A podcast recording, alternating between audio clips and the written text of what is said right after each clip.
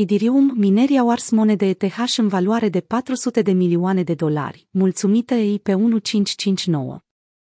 Peste 400 de milioane de dolari în monede Idirium au fost arse până în prezent, mulțumită upgradării London Hard Fork, menită să disperseze permanent taxele provenite din confirmarea tranzacțiilor, în loc să le ofere minierilor. Aproximativ 200 de monede ETH, adică 650.000 de dolari la prețul curent, sunt arse în fiecare oră. Pragul de 400 de milioane de dolari a fost depășit astăzi, 29 august, la ora 13, adică cu doar câteva ore în urmă, atunci când suma totală de monede ETH scoase din circulație a ajuns la 127 de mii.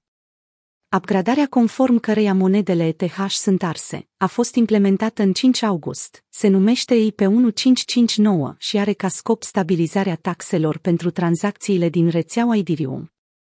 Înainte de implementare, costul unei tranzacții varia prea mult, într-un interval scurt de timp. Pe lângă această facilitate, EIP 1559 paviază calea pentru o tranziție mai ușoară la Ethereum 2.0. Cea mai focoasă zi pentru ETH de când EIP 1559 a fost implementat este 27 august, când rețeaua a scos din circulație 11.180 de monede ETH, adică aproximativ 36 de milioane de dolari. Din cauza traficului foarte ridicat, rețeaua a întâmpinat o dificultate și a fost nevoită să ridice costul mediu al tranzacțiilor. Acesta a ajuns în ziua respectivă la aproximativ 40 de dolari. EIP 1559 face minarea de Idirium mult mai puțin profitabilă, din moment ce taxa de bază a tranzacției este transformată în fum în loc să le revină minierilor care validează blocurile.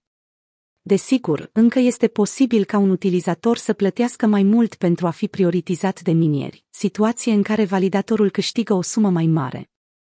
În cazul Idirium 2.0, minerii sunt înlăturați complet din peisaj, fiind înlocuiți cu validatorii Proof of Stake. Ecosistemul cripto se așteaptă de la rețeaua Idirium să treacă la algoritmul POS până la finalul anului 2021 sau în prima parte a anului viitor. Tranziția la Idirium 2.0 Idirium 2.0 va schimba modul în care tranzacțiile ETH sunt procesate. În sistemul curent al ETH, care este Proof of Work, la fel ca Bitcoin, minerii sunt răsplătiți pentru calculele matematice pe care le rezolvă cu ajutorul aparaturii hardware.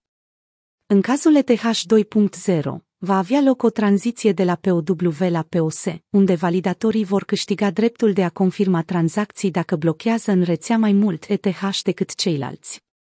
Idirium Foundation se așteaptă de la acest upgrade să fie cu 99,5% mai prietenos cu mediul înconjurător decât algoritmul folosit în prezent.